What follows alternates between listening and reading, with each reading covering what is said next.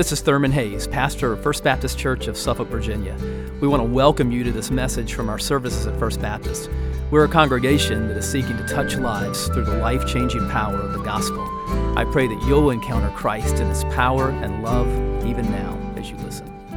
So we are looking forward to the team from Life Action Ministries coming um, at the end of the, the month, and uh, their time with us will begin on February the 24th. And so just be praying uh, for that. I think we'll see in our text today even why it's important for us to kind of set aside times to, to sort of focus on the Lord that are even beyond our normal times of, uh, of worship together. So be praying for our uh, Summit Revival uh, time together uh, beginning on February the, the 24th. Well, um, we are, if you're new today, we have been in the Gospel of Luke for the past few weeks, and we're going to continue in Luke through Easter Sunday.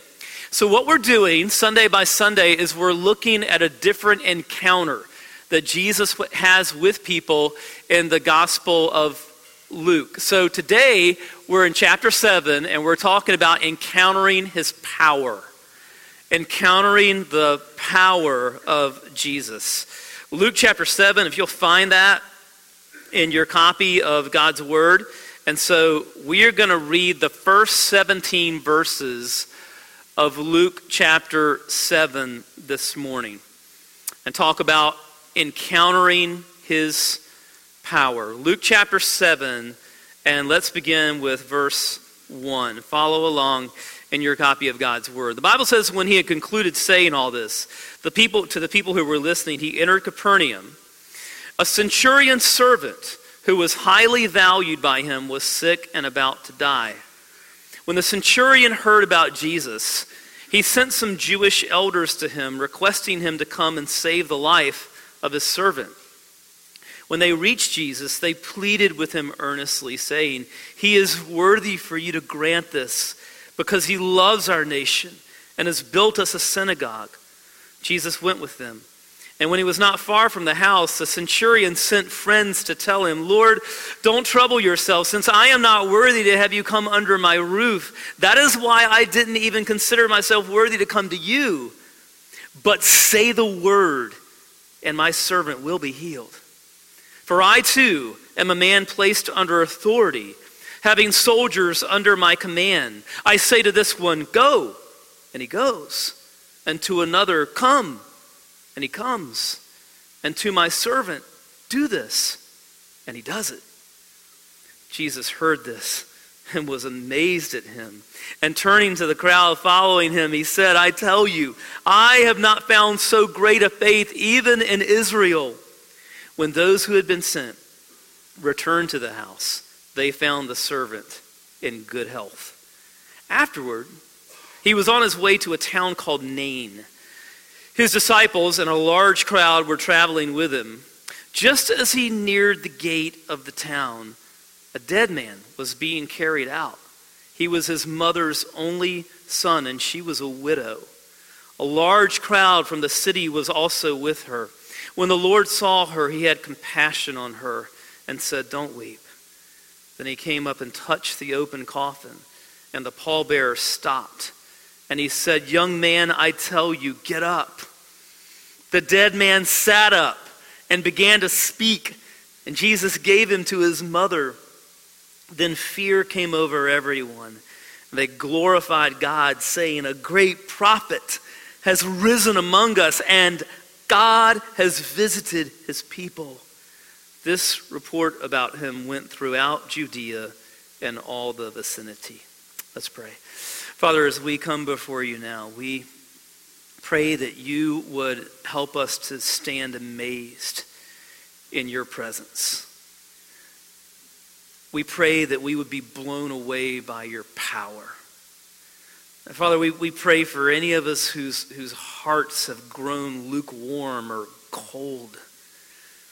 We pray that we would be blown away by who Jesus is. Father, I pray for anyone here today that doesn't yet know Jesus, that hasn't truly been born again. Father, we pray that by your power that you would shatter defenses around their heart, that you would give them a new heart, that they would see the Savior and His power and His love, and that you would draw them to yourself by your Spirit.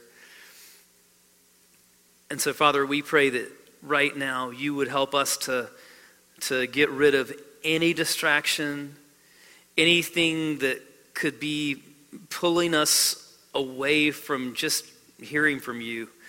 These are crucial, crucial times together. And so, Lord, help us just to really lock in passionately on what you want to say to us today through your word. And we ask it in Jesus' name. Amen. Martyn Lloyd-Jones was one of the greatest preachers of the 20th century. Uh, Iain Murray's biography of Martyn Lloyd-Jones is one of my favorite biographies. And Martyn Lloyd-Jones was, was known for being the pastor of Westminster Chapel in London, not far from the Houses of, of Parliament. But before he went to London, Martyn Lloyd-Jones was pastor of a small church in Wales called Sandfields. And, and while he was at Sandfields, that little church went through a, a period of revival, like true heaven sent revival. And it was during that time that one of the lives that was changed was the life of a local witch. And I mean that literally. This woman was not only a part of the occult, but she held occultic meetings on a weekly basis. And one day she saw these people that were passing by her house and they were on their way to church. And they were happy, they were laughing, they were joyous, and she felt that day just strangely drawn to follow them. She followed them to the church and went into the church and sat down and stayed for the service, and the power of God was, was overwhelming, and she was converted that day. And after the service, she, she sat down with a person that, that led her to Christ, and she said this to him. She said, The moment I entered your church and sat down, I was conscious of a supernatural power. I was conscious of the same sort of supernatural power as I was accustomed to in our spiritist meetings, but there was one big difference. I had a feeling that the power in your church was a clean power. And we see that clean power all over this text. So, what do we see here? If you want to follow along and take notes, I want to encourage you to do so in your, your bulletin, and we have the, the outline there. First of all, we see here authoritative power. Authoritative power. So let's check out verses 1 and 2. It says, When he had concluded saying all this to the people who were listening, he entered Capernaum. A centurion servant who was highly valued by him was sick and about to die. So Jesus has been out teaching and he comes back into Capernaum, which has become sort of a home base of operations for him. And he is immediately met with this crisis. And there's a young man who's sick and he is on the verge of death. We need to really kind of stop here and and understand that when people got sick in first century Israel, actually not just there, but I mean, even here, 100 years ago, before the invention of penicillin in 1928 and, and the widespread use of antibiotics, it was a different world. And so when people got sick, when they got the flu, when they got a virus, it was a desperate situation. Often people just died. And so the sickness of this young man is an absolute crisis. He's on the brink of death. And in this case, the sick person is the servant of a local centurion. So, centurions were Roman soldiers. Israel at this point was under Roman occupation, and so the presence of Roman soldiers was not unusual. In fact, Caesarea, which was sort of the, the head of the political and military apparatus in Israel, was only about 50 miles away from Capernaum. So it would not have been unusual to have the presence of Roman soldiers in Capernaum. And this is a Roman officer. He's a centurion, means he commands a century of men, a hundred men are under his command. And centurions were really sort of the backbone of the Roman army. And often the relationship between these Roman soldiers and the Jewish locals was not good. That's an understatement because they were occupying Israel. There was a, lot of res- natural resentment toward them. A lot of times the Roman soldiers could be uh, brutal uh, to the Jewish population, but that was not the case with this soldier. Not the case at all. In fact, what we're going to see is that God was working powerfully in his life. So let's look at verse 3. It says, When the centurion heard about Jesus, he sent some Jewish elders to him, requesting him to come and save the life of his servant. If this soldier was posted in Capernaum, which he clearly seems to have been, he would have been very familiar with the ministry of, of, of Jesus. If you, I've been to Capernaum. It is it was in the first it was a little town. I mean, it did not have a big footprint. It's just a little town. Jesus really was based there. He had taught there many times. Many healings had taken place there. Demons had been cast out there. There's no way that someone could have been living in Capernaum and not known about Jesus. So this soldier has had prior exposure. He's probably heard Jesus teach. Probably seen Jesus perform miracles, and God is at work in his life. And so this, this loved one is about to die and so it's natural that he wants, he wants uh, Jesus to, to perform a, a healing. Look at verses 4 and 5. It says, When they reached Jesus, they pleaded with him earnestly, saying, He is worthy for you to grant this, because he loves our nation and has built us a synagogue.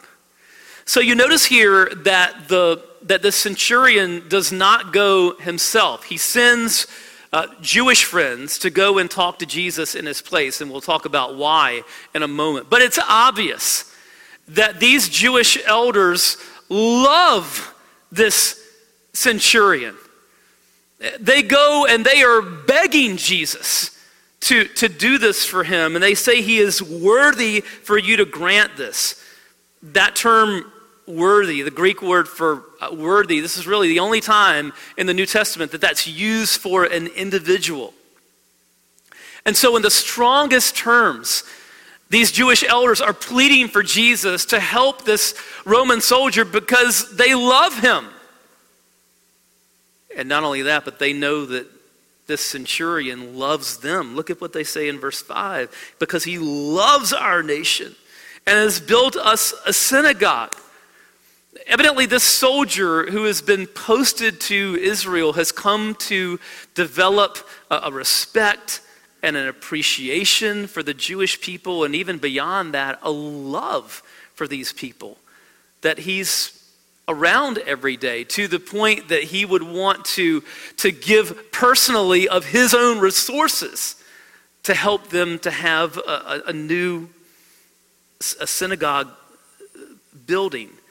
Um, so, uh, listen, this is all an indication that God was at work in this man because the Spirit of God um, um, produces love.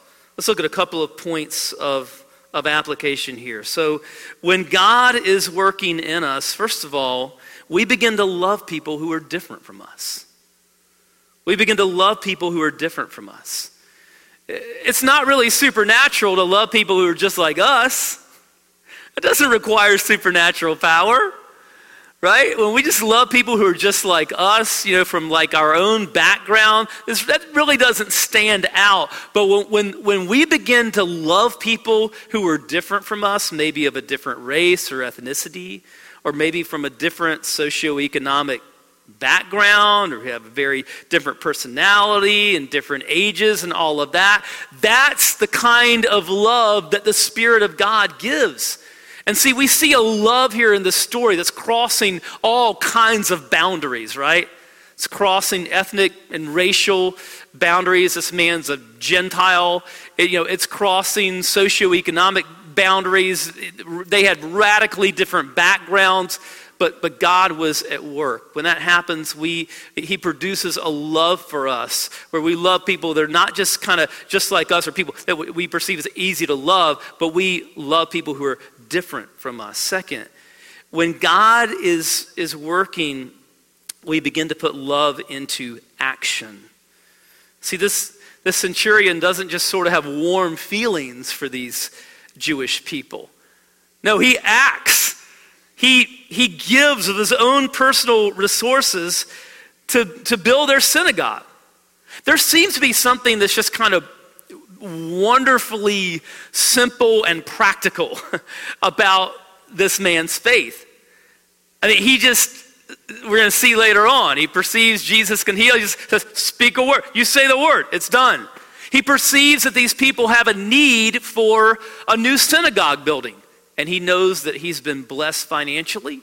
He has the resources to make a huge difference, and he says, I'm going to do it. I mean, he puts love into action. And when God is at work, that happens. We just we don't just we're not content just to have sort of warm feelings. We we act on that. You know, I mean, in this case, he just knows, hey, I am in a position financially to make a huge difference for these people, and I'm going to do it. It could be that you're blessed with like the resource of a spiritual gift, maybe teaching or another spiritual gift. And it's like you say, well, you know what? God has given me the gift to be able to do this, and I'm going to do it. I'm going to leverage it for His glory. That's stewardship, whether it's time, talents, treasure, whatever it is. We put love into action. Let's look, check out verses 6 and 7. It says, Jesus went with them and when he was not far from the house, the centurion sent friends to tell him, Lord, don't trouble yourself. Since I am not worthy to have you come under my roof, that is why I didn't even consider myself worthy to come to you. But say the word, and my servant will be healed. Wow. This is really remarkable and really beautiful. What, what do we see here in the centurion that God has produced in him? First of all, humility. Humility. Right? He, he, he says, Lord, I am not, I don't even consider myself worthy. I mean, unlike many people in his position uh, would have would have felt tempted to throw their weight around, right? He's, he's a Roman officer and he's, these people are kind of kind of under him, but, but instead, God has produced in him this incredible humility it's like, Lord, I am not even worthy. I, I, I recognize the, the, presence of my own sin, and, and as a Gentile, I'm not even worthy for you to come under my roof. So he actually sends emissaries in his place. This kind of humility does not come naturally to us as human beings. What comes natural to us is pride. if there's any genuine humility, that's a mark of the Spirit of God. So we, we see humility here, but, but then second, faith. Just like beautiful, simple faith. He just says, you don't, it's not even necessary for you to come physically. No, you just say the word. And this will be done. And, and there's a relationship here, really, between these two things a relationship between humility and, and faith. A New Testament scholar, Darrell Bock, says this about that relationship. Bach says one can argue that the essence of faith is humility, the recognition of the uniqueness of God's power and our own unworthiness before it while trusting in God's care. Well, this humility and faith is even more evidence of the Spirit working in the life of this man. And you know, when God is working in our lives, He can use all kinds of means to do that. He can use all kinds of circumstances, including the kind of work that we're called to do. And in this case, God has used this soldier's military background to make a powerful spiritual point. Look at verse 8. He says, For I too am a man placed under authority, having soldiers under my command. I say to this one, Go, and he goes, and to another, Come, and he comes, and to my servant, Do this, and he does it. You see, this man is used to operating in a, in a military culture where orders are obeyed. he understands what it's like to be under authority because he has officers that are over him and ultimately the Caesar that was over him that would issue an order and he would obey it. Like in that culture, commands get obeyed. He knew what it was like to be in authority. He had soldiers under him, and so he was used to issuing orders. And those orders were carried out. And in Jesus, he perceives the power to command. And so he just says, You just say the word. And this is done. Now, there's an application here for us, and it's this we should pray boldly. We should pray boldly. Uh, I love what New Testament scholar N.T. Wright says about this text. He says, contrast the prayer of this centurion with the prayers that we all too often pray ourselves. Lord, we say, not out loud, of course, but this is what we often think Lord, I might perhaps like you to do this, but I know you may not want to, or it may, might be too difficult, or perhaps impossible. And we go on our way puzzled, not sure whether we've really asked for something or not. of course, sometimes we ask for something, and the answer is no. God reserves the right to give that answer. But the story shows that we should have no hesitation in asking. Is Jesus Lord of the world or isn't he? And we should pray boldly. Let's look at verse 9. Jesus heard this and was amazed at him. And turning to the crowd following him, he said, I tell you, I have not found so great a faith even in Israel. We've talked about the fact that Luke is sometimes referred to as the gospel of amazement. There are five words in, in Greek that can be translated as amazed. Luke uses all five of them in his gospel. But usually, it's people being amazed at something Jesus has done or said. In this case, it's Jesus that is amazed at the faith of this centurion. Now, remember, this guy has not been raised hearing stories from the Old Testament. this soldier is a Gentile. He was raised somewhere in the Roman Empire, um, almost certainly by pagan parents. He's grown up in a home not hearing stories about the one true God, stories from the Old Testament. He was raised in an atmosphere where the normal thing was just to worship just a, a, a whole pantheon of false gods.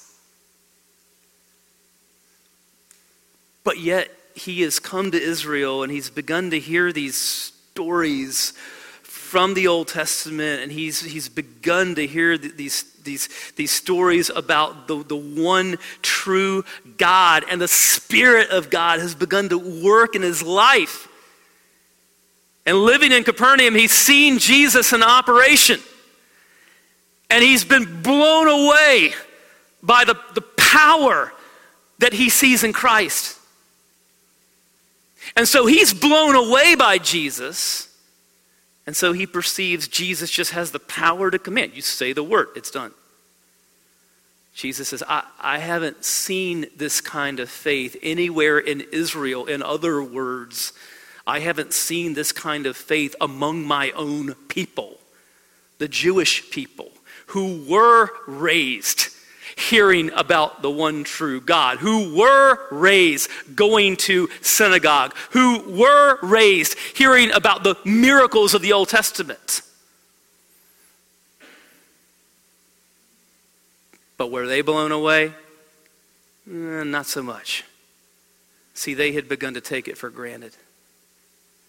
And so you've got this outsider, this Gentile this centurion who's blown away. I love that. Like he st- I stand amazed in the presence of Jesus the Nazarene and wonder how he could love me, a sinner condemned unclean. You've got this outsider who's standing amazed in the presence of Jesus while the insiders, the very people who should be amazed, have, have sort of be- become inoculated to it. Now, friends, this is a warning for us. This is a warning for those of us who are in the church. This is a warning for those of us who have been, who were maybe raised in Christian homes. And so, you know, we've known the right words to say, and we've known the language, and we've known the rituals all of our lives. Or even if you weren't raised in a Christian family, if you've been a Christian for a long period of time, it is so easy for our hearts to grow cold. And we become lukewarm. And we begin to just kind of take things for granted.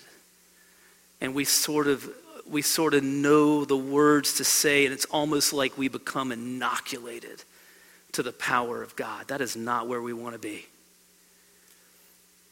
But we can all be there. And if that's the case, then we need to hit our knees before God and pray for revival. Now, we need to have special meetings like the one that we're going to have in a few weeks because, because we, we need to monitor the condition of our hearts. And if we're growing cold or lukewarm, if we're beginning to take things for granted, if we're not blown away and amazed by Jesus anymore, if we've grown cold to the things of God, that is not where we want to be. And so Jesus turns, and this is, this is kind of a rebuke for his own people. He says, I haven't seen faith like this anywhere in Israel. Verse 10 says, When those who had been sent returned to the house, they found the servant in good health. But now we go from seeing Jesus bring someone back from the brink of death to bringing someone back from death. Let's look at resurrection power. Resurrection power. Verses 11 and 12. It says, Afterward, he was on his way to a town called Nain. His disciples and a large crowd were traveling with him. Just as he neared the gate of the town, a dead man was being carried out. He was his mother's only son, and she was a widow. A large crowd from the city was also with her. So now, Jesus and his disciples are walking into this little town in Galilee of Nain. It's about five miles from Nazareth, where Jesus grew up. So he's very, very familiar with this little town, probably knew some of the people in this town. And as he walks up, there is a scene of absolute heartbreak that is taking place. Because there's a funeral procession that is coming out of the gates of the town. Burial places would always be outside of the city, usually a, a cave in the side of a hill. And so they're carrying the, the body outside the gates to the tomb. The the coffin that they were carrying would not have looked like a coffin today. It would have been more like sort of an, a stretcher or an open sort of a slab. The body would have been uh, wrapped in grave clothes, but, but the, would not have been closed. And the grief would have been absolutely raw because they would bury people the same day. And so this has just happened.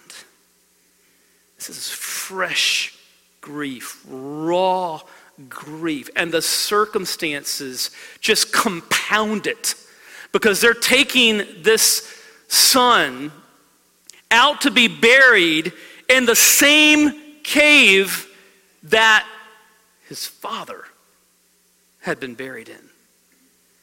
So now this woman is a widow. She's lost her husband. Now she's lost her son. She has no one. This is just a heartbreaking kind of a situation.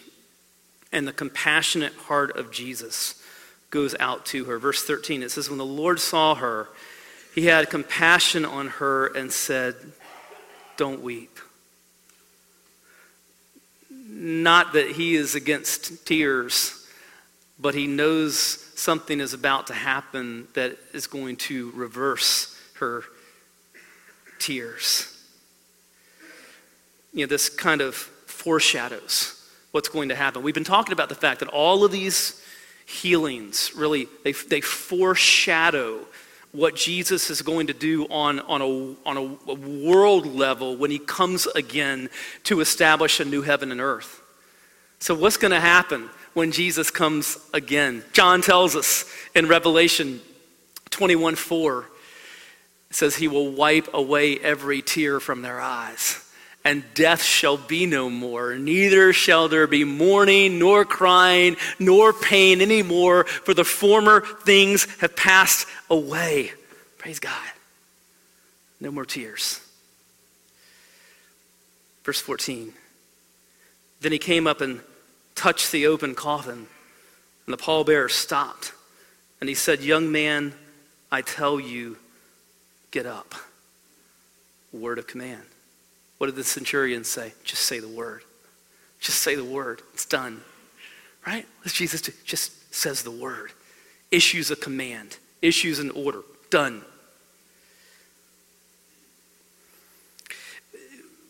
When Jesus touched that open coffin, it was the reaction would have been sort of like it was when, a few weeks ago when we saw that he touched the leper. There almost would have been an audible gasp because touching a dead body like this would make someone ceremonially unclean. But see, as, we've seen many times here, you know, Jesus, Jesus touches those who are considered unclean and he makes them clean. Just as Jesus touches a dead body, right? Jesus enters into death for us. Jesus was going to go all the way into death for us on a cross so that we can live. And so Jesus reaches out, does the unthinkable, and touches this dead body. And then he, he speaks this word of command Young man, I tell you, get up. Again, which foreshadows what is going to happen to all who know him when Jesus returns. Because what's going to happen? There's going to be a command, and people are going to get up.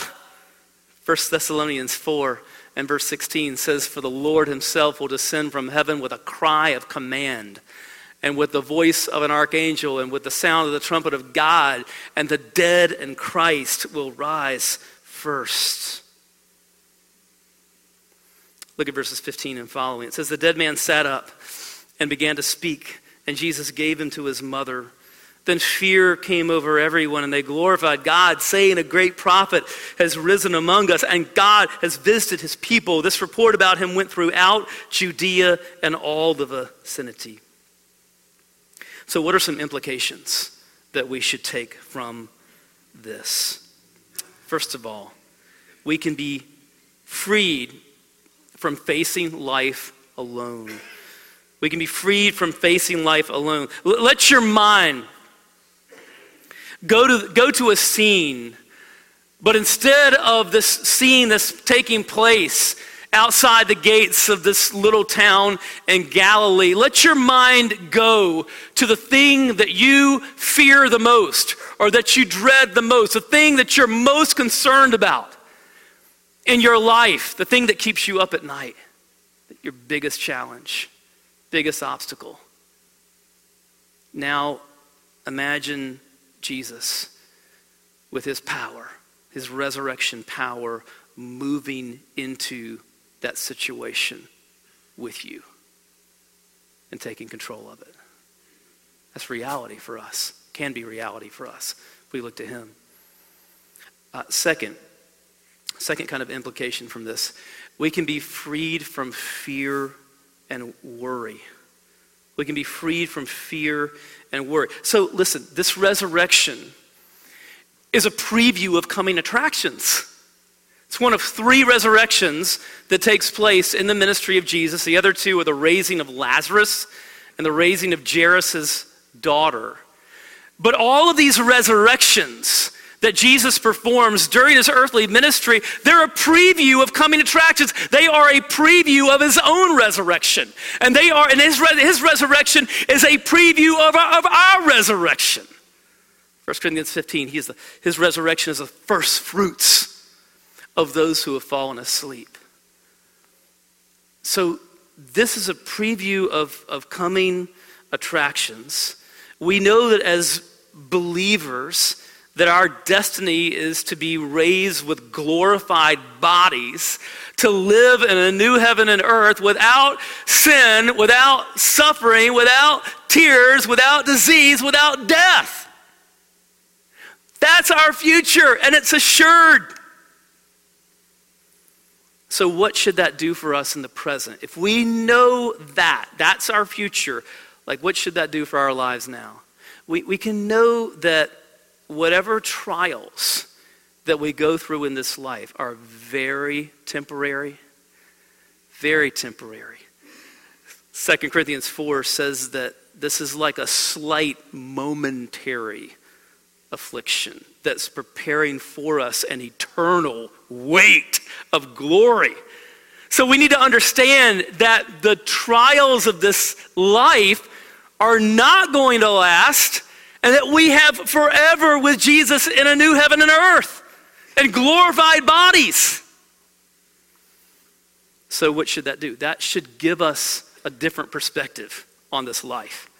It should give us a different perspective on the pains and the trials of this life because we know these things are very temporary. Uh, I've used this illustration before, but when, when sometimes if I'm watching a game, is there a game today? Somebody said that. Game later? Okay. All right. All right.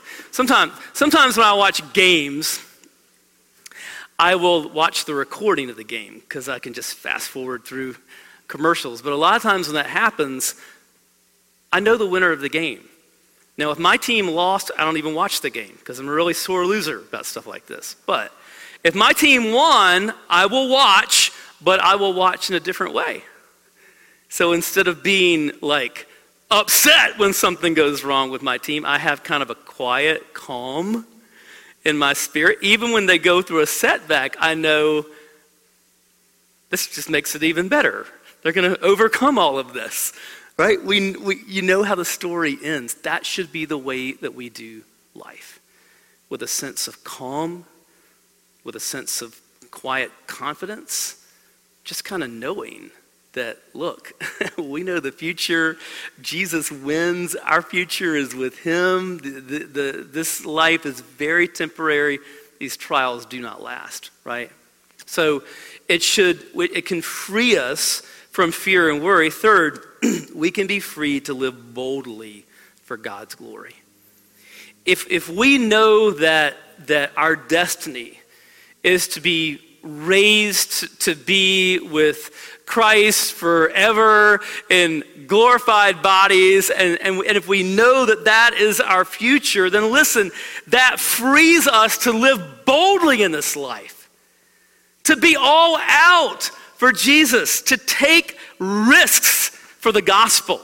I mean, why play it safe if, if, if this is our destiny, if we, we know how this story ends, that's all taken care of.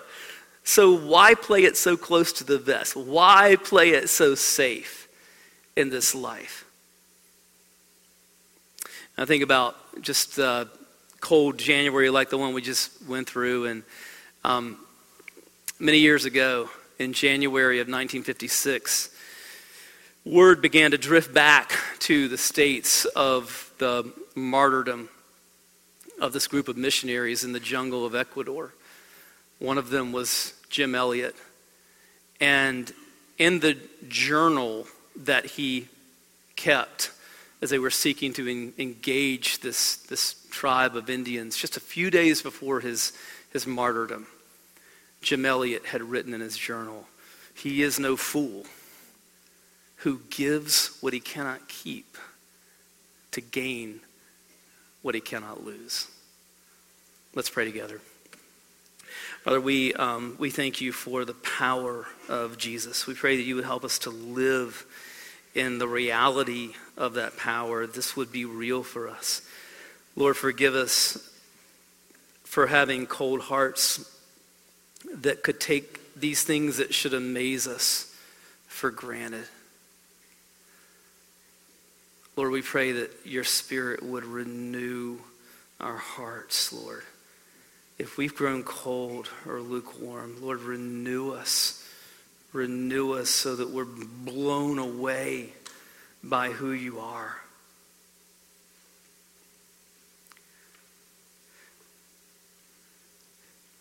Father, help us to be people who pray boldly, just knowing the power that you have.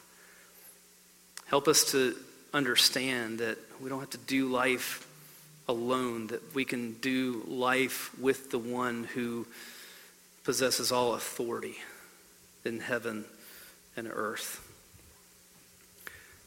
Lord, help us to live boldly for your glory. It's in the name of Jesus that we pray. I hope you've been blessed by this message. Christ is the answer for every need, now and for all eternity.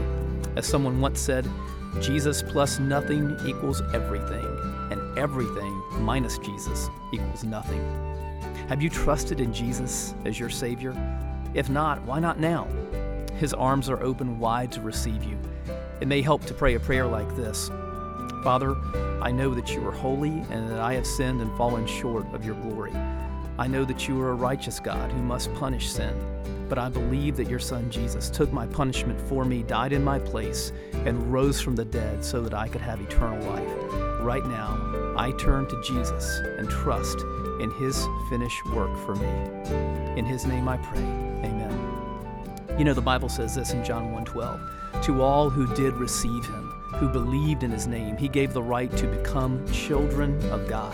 And that means that if you've received Christ, God has adopted you as His beloved child, His very own son or daughter. Just imagine. Almighty God, the Lord of this universe, the one who possesses all authority in heaven and earth, is now your loving Father, and you are His child. You say, I love Him.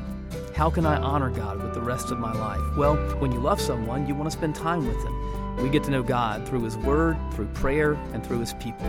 I would encourage you to pick up a copy of the Bible and begin to read it. Begin to pour out your heart to Him in prayer.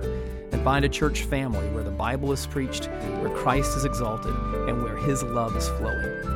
If you're local, I want to invite you to the church I pastor, First Baptist Church of Suffolk, Virginia. I'd love to meet you and help you in your Christian journey. I would love to connect you to some other people who love the Lord and who would love you too. Come to one of our services. Be sure to speak to me before or after the service. Maybe you live outside our area. I'd love for you to write me. My email is pastor at fbcsuffolk.org. Tell me what God is doing in your life. If you have spiritual questions I could help you with, please let me know. We're on this journey together.